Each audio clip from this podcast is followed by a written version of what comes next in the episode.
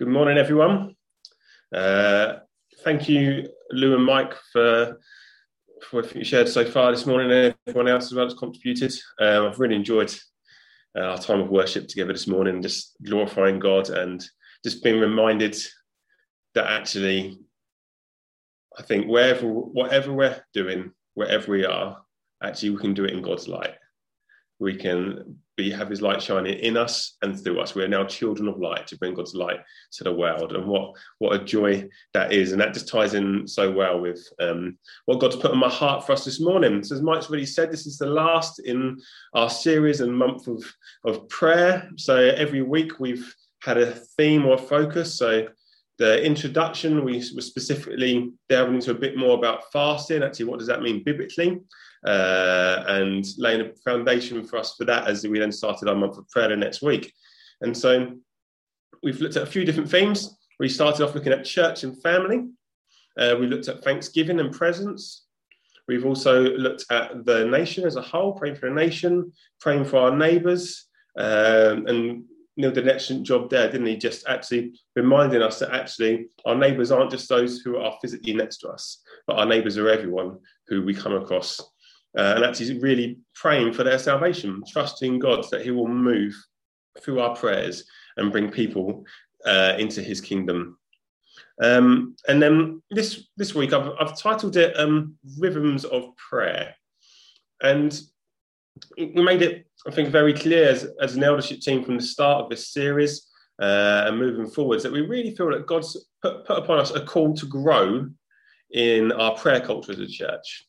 Um, so that's growing in our corporate prayer, how we pray together, but we also recognize that part of that is going to be our individual prayer lives as well and our, our walk with God. And, and, and we quite a, I guess, a general um, understanding of the term prayer to be actually communion with God.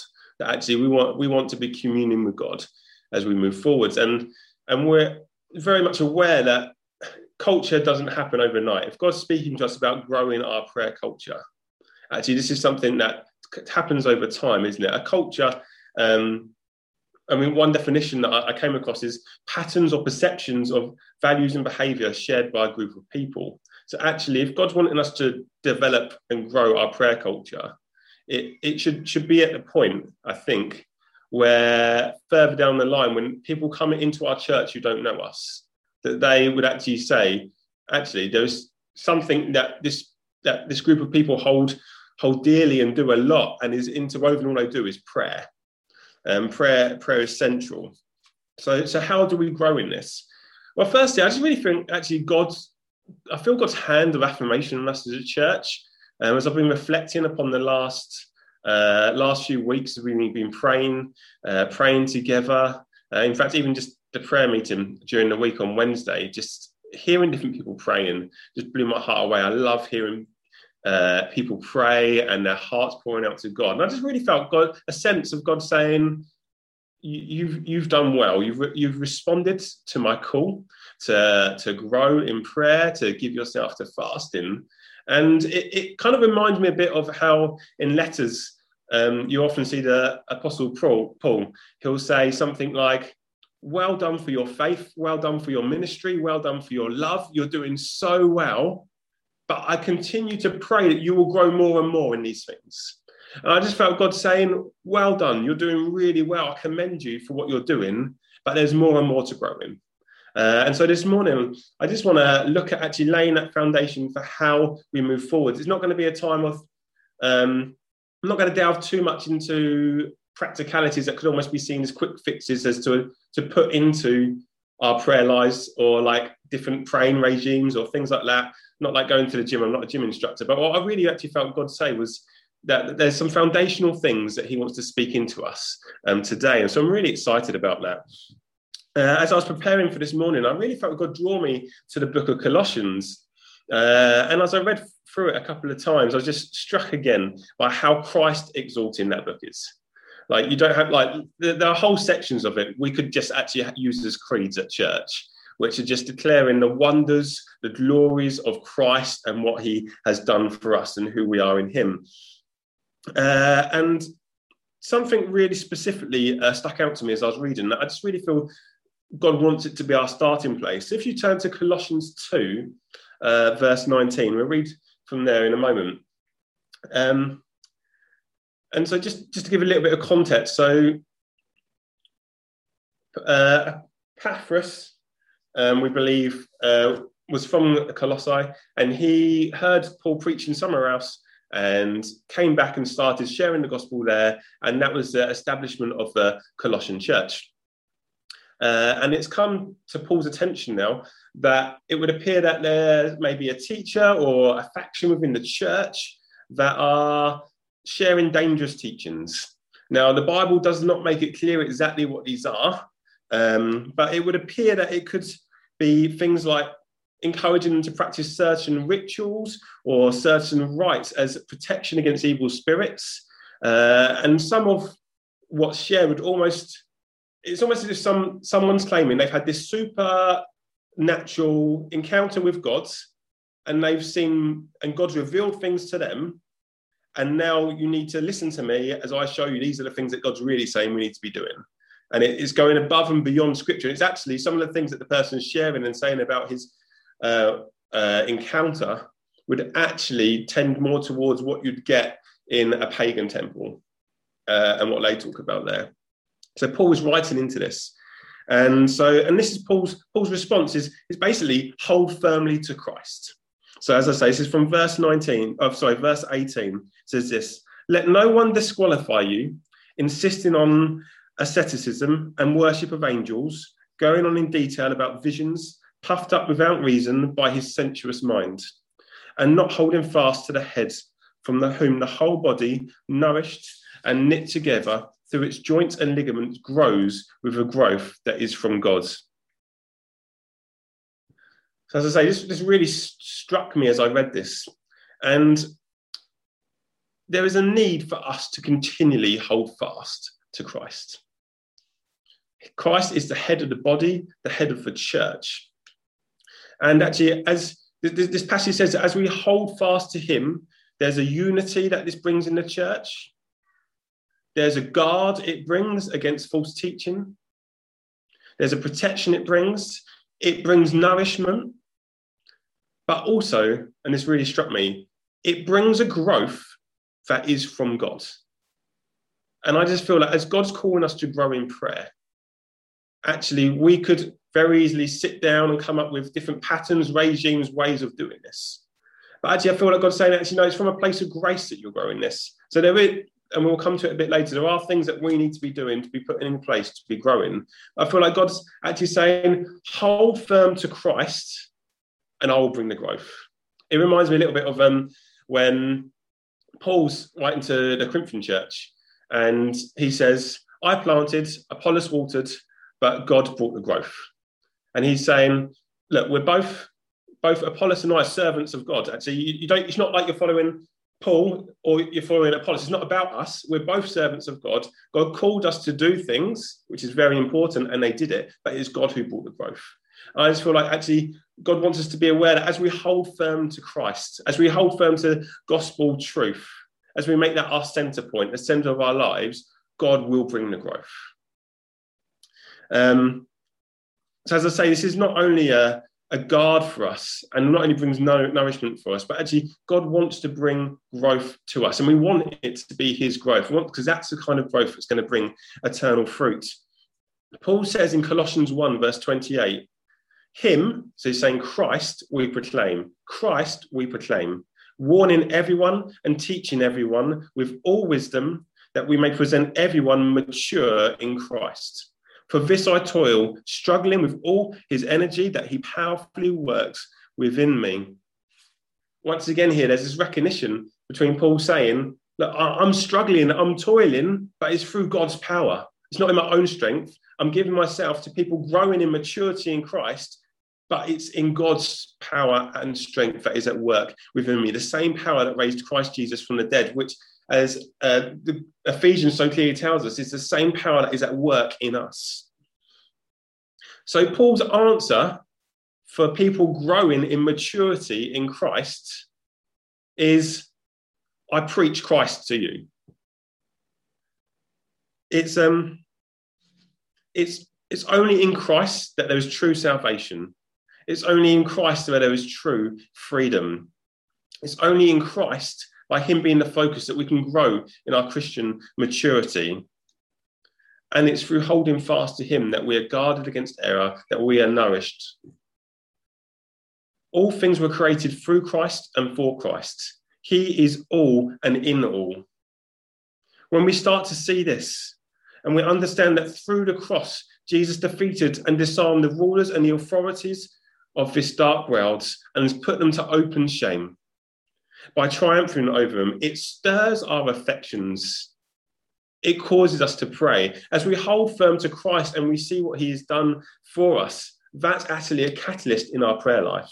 It fuels our prayer life. If we truly see the victory that he won upon the cross and the freedom that is in him, that causes us to pray. As we see the darkness around us and that God wants him to bring his, his kingdom in, it talks about, doesn't it, that God is patient towards us. He's not slow to move, but he's patient so that many, so that many may come to know him. And I just, I just feel like God's God's stirring us that, that actually our, our priority as we, we look to grow in prayer still needs to be holding fast to Christ, looking to Him, proclaiming Christ. And as we do that, there will be a growth that comes from Him that naturally overflows with our prayer life because our prayer life is communion with God. So the more we hold fast to Him, the more we see the truth of the gospel, the more we will pray, the more we will worship, and the more we will seek his kingdom to come in the world around us. And even as Mike was sharing earlier about Christ, Jesus was moved by compassion. Actually, the more we hold fast to Christ, the more we will be moved by that same compassion for the world around us. So we want to look and we want to, we want to see healing and we want to see freedom come in our broken worlds. And the, the, the only way that the primarily way yeah, the primary way that we see this is through prayer. It's through bringing God's kingdom coming, but it's by keeping Christ at the center. He is the answer to everything. So our first step in growing in prayer is to hold firmly to Christ. Keep him at the center. And to be honest, if that's all you hear this morning and that's all you respond to this morning, I think we'll be in a good place.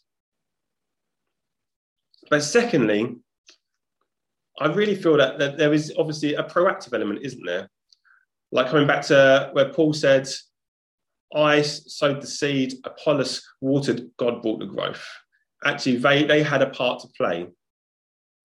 And actually, there is some there is a part where we need to take responsibility in our prayer life. And part of that responsibility is actually taking hold of Christ. Um, but there, there are to be rhythms of prayer within our life. I'm just going to read now from Colossians 4, verse 2. It says this Continue steadfastly in prayer, being watchful in it with thanksgiving. At the same time, pray also for us. That's Paul saying, Pray for me, for Timothy, for Epaphras, that God may open to us a door for the words, to declare the mystery of Christ, on account of which I am in prison, that I may make it clear which is how I ought to speak. So continue steadfastly in prayer. Uh, the New American, that's ESV, the New American Standard Bible translates that as devote yourselves to prayer. In um, Paul uses the same Greek wording in Acts, sorry, Luke uses the same Greek wording as Paul in Acts 1, verse 14. So this is the, after the ascension of Jesus, while his disciples are waiting in Jerusalem, it says this These are all with one mind were, were continually devoting themselves to prayer, along with the women and Mary and the mother of Jesus and with his brothers. So we've got continue steadfastly in prayer. The same Greek can mean devote yourselves continually to prayer. Again, in Acts 2.42, it says this, they were continually devoting themselves to the apostles. Later on, um, the apostles say, let, let's get godly men to make sure that the widows are looked after so that we can devote ourselves to prayer and to the to preaching of the word. So prayer is taking high priority. So five out of 10 times in the New Testament that um, this word that can be translated um, devotion or continue steadfastly in, persistently in, is used in reference to prayer. So there's a really strong New, New Testament emphasis uh, in the church on actually being devoted to prayer, continuing in prayer, being steadfast in prayer. And 1 Thessalonians 5 actually uses a different word, but it says, Rejoice always, pray without ceasing, give thanks in all circumstances, for this is the will of God in Christ Jesus for you. So often we want to know, God, God, what is your will for my life, Lord? What are you calling me to? Just before in the book of Thessalonians, it says, um, God's will is that we grow in holiness, that we grow in our sanctification. So God wants us to grow in our holiness. He calls us to be holy as He is holy. But also here, God is saying, My will is that that you pray. And we see that outworked in the life of Jesus, don't we? Jesus often would take himself off to uh, it says to the wilderness or, or slip away from the crowd. I mean, if I was, if a massive crowd came up to me and wanted to hear the gospel proclaimed to them, uh, I don't know that I would then want to slip away uh, and then just to pray. Like, you, you, do you get what I mean? Like God's God's priorities, Jesus' priorities were in a different place. He saw the importance of prayer. He he didn't get carried away with preaching to people. He didn't get carried away thinking actually the primary way that the kingdom come is through preaching. Don't get me wrong, preaching is so important.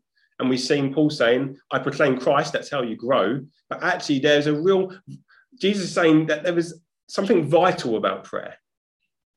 There's something in Jesus' prayer life that shows his devotion to prayer. And there's a reason for that.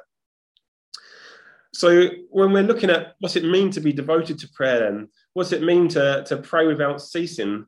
Uh, I think it's really important that we remain sober.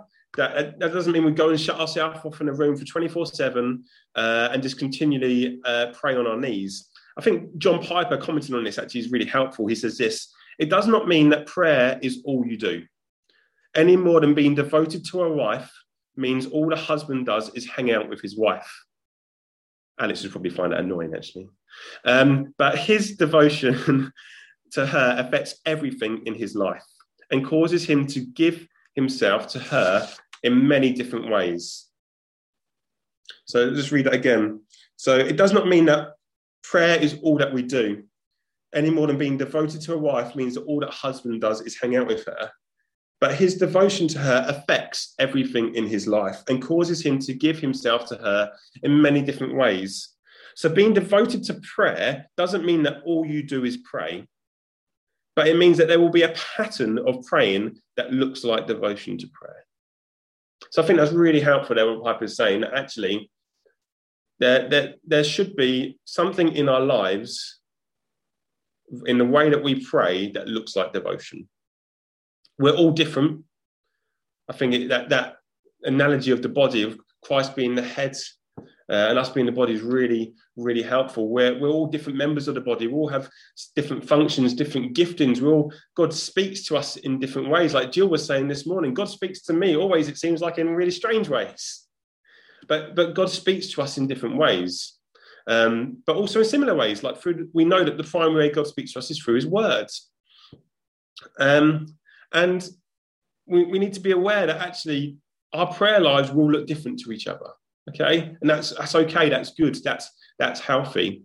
But there should be something about the pattern of our prayer life that looks like devotion.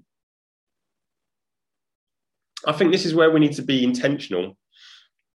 Um, I think an example that I find helpful is talk, talking about guitar. So for me personally, I always want to express, be able to express myself more on guitar. But if I don't give deliberate time, if I don't devote time to actually growing in that, I don't, I won't actually, I don't get better at it. Okay, that's there. There needs to be. I can play, I can play guitar all the time, but if I'm not doing the right things on it, I won't grow. Okay, and actually, our walks with God, we want to be a people that are communing with God all the time throughout life. We want to be people that are, are praying throughout the day, engaging with God in everything that we do.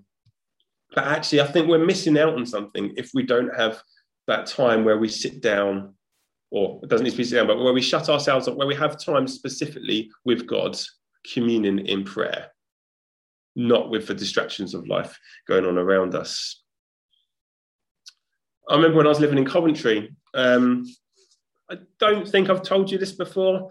Um, I had several different nicknames from people when I was in Coventry, some of them revolving around guitar. Um, but in uh, the church I was in in Coventry, people used to call me McPray. Probably partly because it rhymes with they, pray, they. But um, there was something about my about what they saw in the way I prayed that that caused them to, to, to refer to. In fact, if you refer to Pete, sometimes people would clarify who they were talking about by saying Pete McPray. There were people noted that sometimes the way I prayed had the, had the potential to change the dynamic of a prayer meeting. There was people saw my public prayer life. Okay, so they saw me at prayer meetings, they saw me during the church meeting, but there was something that they saw that caused them to recognize there was something about prayer in my life or there was something about prayer in my life at that time. And I think what they were seeing was actually birthed out of some difficult times and situations that I went through. And my response to that was to push into God. My response to that was to seek Him more. My response to that was to worship Him more, to spend more time in His Word and more time praying. And actually, that affected my prayer life. And I think there is something about our intentionality that actually we need to be intentional in giving ourselves to growing in prayer. And it's not it's not easy. It's not easy for any of us. Um, Martyn Lloyd-Jones, who many people recognise, uh, who knew him, of having, they would say, would have an amazing prayer life. They would say they want to pray like him. They want to commune, you know, commune with God like him. Uh, he, if I remember correctly, he he wouldn't write on prayer because he was like, I don't know what I'm doing. I'm t- I, I, I'm not good at it. I, I can't talk. It's such a holy subject. I can't write on it. It's beyond me because do not let the fact that you struggle with prayer disqualify you because prayer is difficult. It is challenging. Don't get me wrong. I, I have times where where I find it easier uh, and it flows more. And actually, I, I often find prayer meeting, like when we pray together, hearing other people pray is really useful and really beneficial. But but it, there, there is something in it where there is sacrifice, where actually we're, we're having to give ourselves to it, and it, it, it can be difficult and it can be challenging. And I just I just feel God God would say, are are we steadfast in prayer? And I think actually for for many of us, the answer might be actually we we do have a rhythm of devotion maybe prayer in our lives, but but I feel God would say there is more. There is more, and for some of us, we might feel like oh, I don't I don't anywhere near pray enough. In fact, we might all feel that. I think we probably will always all feel that we don't pray enough. Uh, I love the fact. I think it was um, Martin Luther. I think often we can let busyness be get in the way of our prayer lives, and Martin Luther said that I'm so so busy that I'm gonna I need to start the day with three hours of prayer like before I even get on with anything, because I, do, I just won't get things done otherwise. Like he he recognized that actually prayer was of vital importance, that prayer was the pri- the priority, and actually by God's grace, as people seek first His kingdom, as the Bible promises, God then helps us get through in the things in everyday life that we need help to get through with. God is faithful, but He calls us to seek first His kingdom So I say we're all different. Uh, and it's so important that we do commune with God throughout the day and five quick prayers. But Jesus does teach us, when he teaches us to pray, when he teaches us, Our Father who art in heaven, he says that when you pray, go into your room, shut the door, and pray to your Father who is in secret. And your Father who sees in secret will reward you. So there, be, let, let that stir your hearts to prayer as well. There is a reward for it actually in in finding time to pray with god god will reward you. And it's going to be a good reward because god is a good father. He loves you and he gives good gifts to you. But but also there's this element isn't there of shutting shutting ourselves off. And we, we see that with jesus. In luke 5 16 it says but he would withdraw to desolate places and pray we, like I said, there's other times where in the Bible it says that he's, he would slip away from the crowd to pray. There were times where Jesus prayed all night. I think if we were to examine the life of Jesus, we would conclude that he was devoted to prayer. And then we see in uh, the New Testament, where we see in the book of Acts, that actually that's not just to be a, an individualistic thing, but actually the church were corporately devoted to prayer together. And the two go together. Our individual prayer lives will affect our corporate prayer lives, and our corporate prayer lives will affect our individual prayer lives. And I think actually part of our rhythm for prayer, part of those specific times set aside for prayer can can be and should be time together praying. Whether it's at a church prayer meeting, whether it's just going for, uh, I went for a prayer walk with someone the other day, whether it's just going for a prayer walk with someone, whether it's, um, it can it can be anything really, but I, I think that there is a there is an important call for us to be looking at how how do we grow in prayer. It's not easy, but actually, as we hold fast to Him, as we hold fast to Christ, He will bring the growth. He is faithful. God is not going to call us to do something that He doesn't give us the grace and the strength to do. So we want to see Faversham impacted by His kingdom. God's, God's faithful. If He's calling us to that, He will give us all we need for that. If God's calling us to live holy lives, it says that he, by His divine power, He gives us all we need for life and godliness. God, the same power, that's the same power that raised Christ Jesus from the dead, is at work in us. And He is calling us to grow in prayer. And He is with us in this. He wants us to grow in being deeper with Him. And it's a challenge and it's difficult. But actually, let your faith be stirred because God is speaking. And it says, doesn't it, that actually it's through hearing the testimony of Christ Jesus that faith comes. So actually, by holding fast to Christ, by seeing Christ, it will build our faith for praying and for seeing his kingdom coming.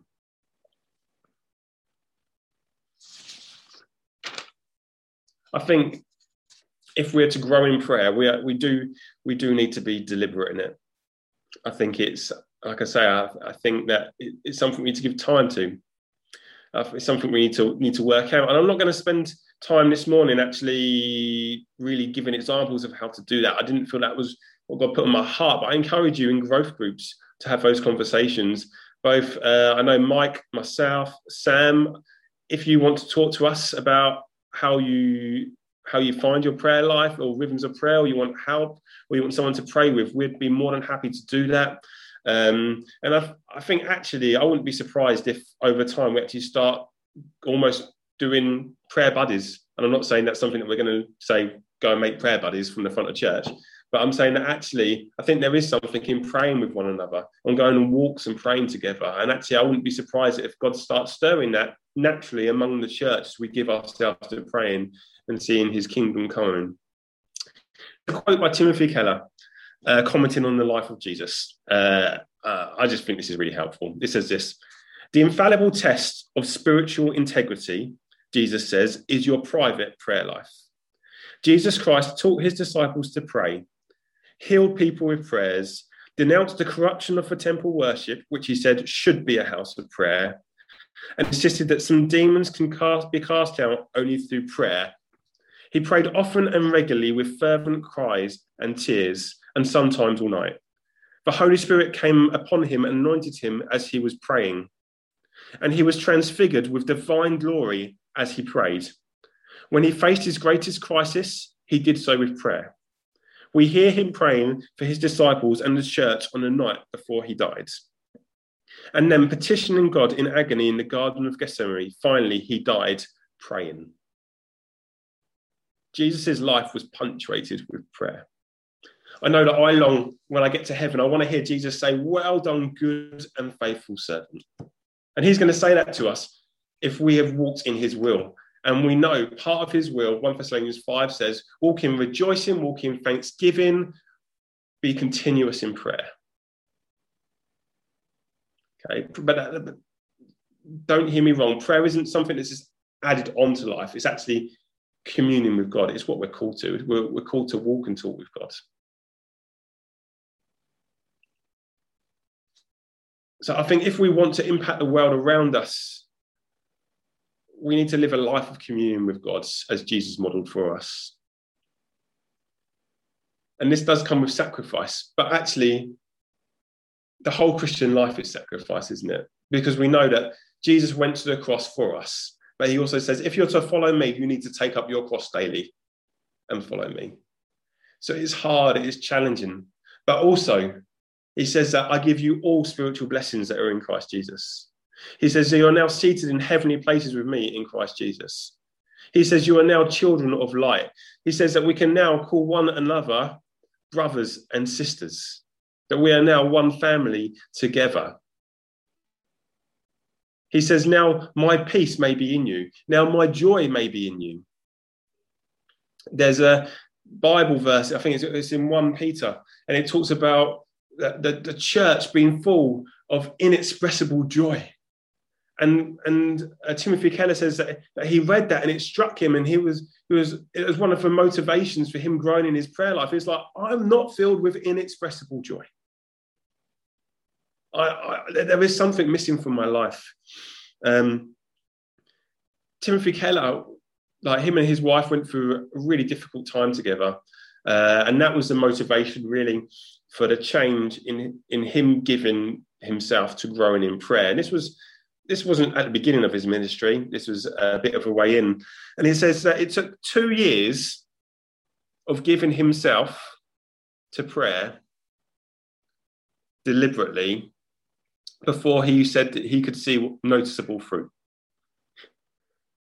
Uh, and that was full of highs and lows. And he says that the highs because he he can. It's actually what God calls us to. Actually, he really grew in his relationship with God, in his uh, spirituality. He really grew through it. And he said, and lows because actually there's nothing that exposes you more than your prayer life. And actually, there were so many things that just got exposed in his heart that were painful and difficult to walk through. But God, God used it and brought life. He pushed through these. It says, it, and this is quoting him, he said, the result was a spiritual liveliness and strength that this Christian minister, for all my preaching, had not had before. So, Timothy Keller is a great preacher of the word. He's a great theologian. Uh, God's used him in so, so many ways. He's great at taking even complex spiritual ideas or complex biblical truths and making them accessible to people.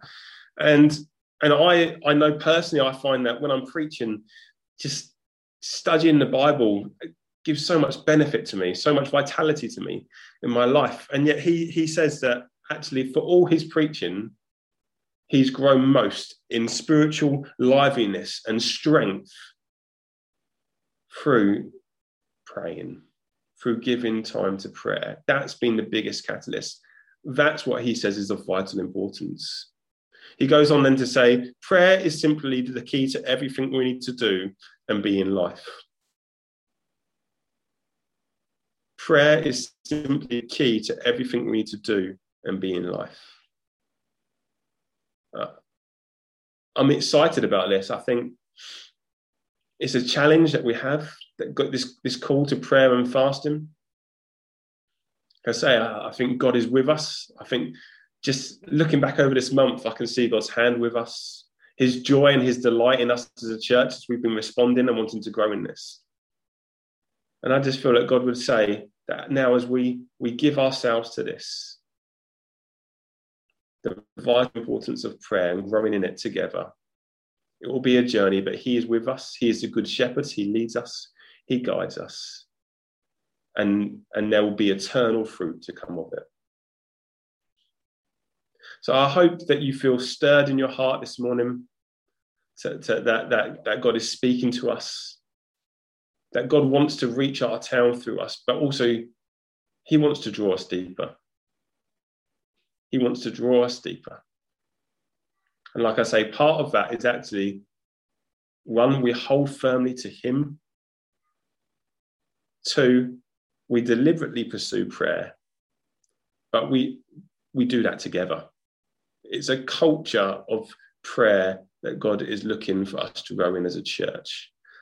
So please do not feel isolated off the back of this morning. Please do not feel I can't do that. I, I struggle with prayer or anything like that. We, we all struggle. It's all difficult. But I feel like God's saying the way forwards is to work this out together in community. So I encourage you in your growth groups, maybe reflect on this, maybe talk about what are the rhythms of prayer in your life. As I say, that's not, I'm not just saying you at home, uh, but I'm saying actually, what, what do you, you, It'd be lovely to see more people at the prayer meeting before the, on the Sunday morning before the service starts. Um, but but there, there, are different opportunities to pray, aren't there? To pray alone and to pray together. And God's causing us to grow in this. And it's not a case of just writing out a list of this is how we're going to do it. But I think there is something where we, we do need to respond in faith and say, actually, God, what is the next step for us? What is this next step for us? And how do we walk in this as we move forwards? So let, let me just pray for us. God, I thank you that you are with us. Lord, it excites me the thought that of what Timothy Keller was saying, Lord, just the, that actually, in terms of spiritual life, spiritual life and vitality and and growing, that prayer has been vital for him in that. And so, Lord, it excites me to see, to, to think, God, how much more of you are we going to see? How much deeper of you are we going to taste as we give ourselves to prayer? We thank you for your call to this, and we trust you, Lord, that as we give ourselves to working this out in your strength, holding firmly to you, that you will bring the growth. Lord, because we know if we just try and do it in our own strength, Lord, that it will fail.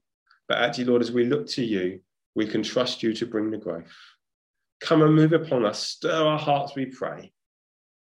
Help us to glorify and see our town, our town meet you, Lord. Let, let our town be, let your kingdom come in our town.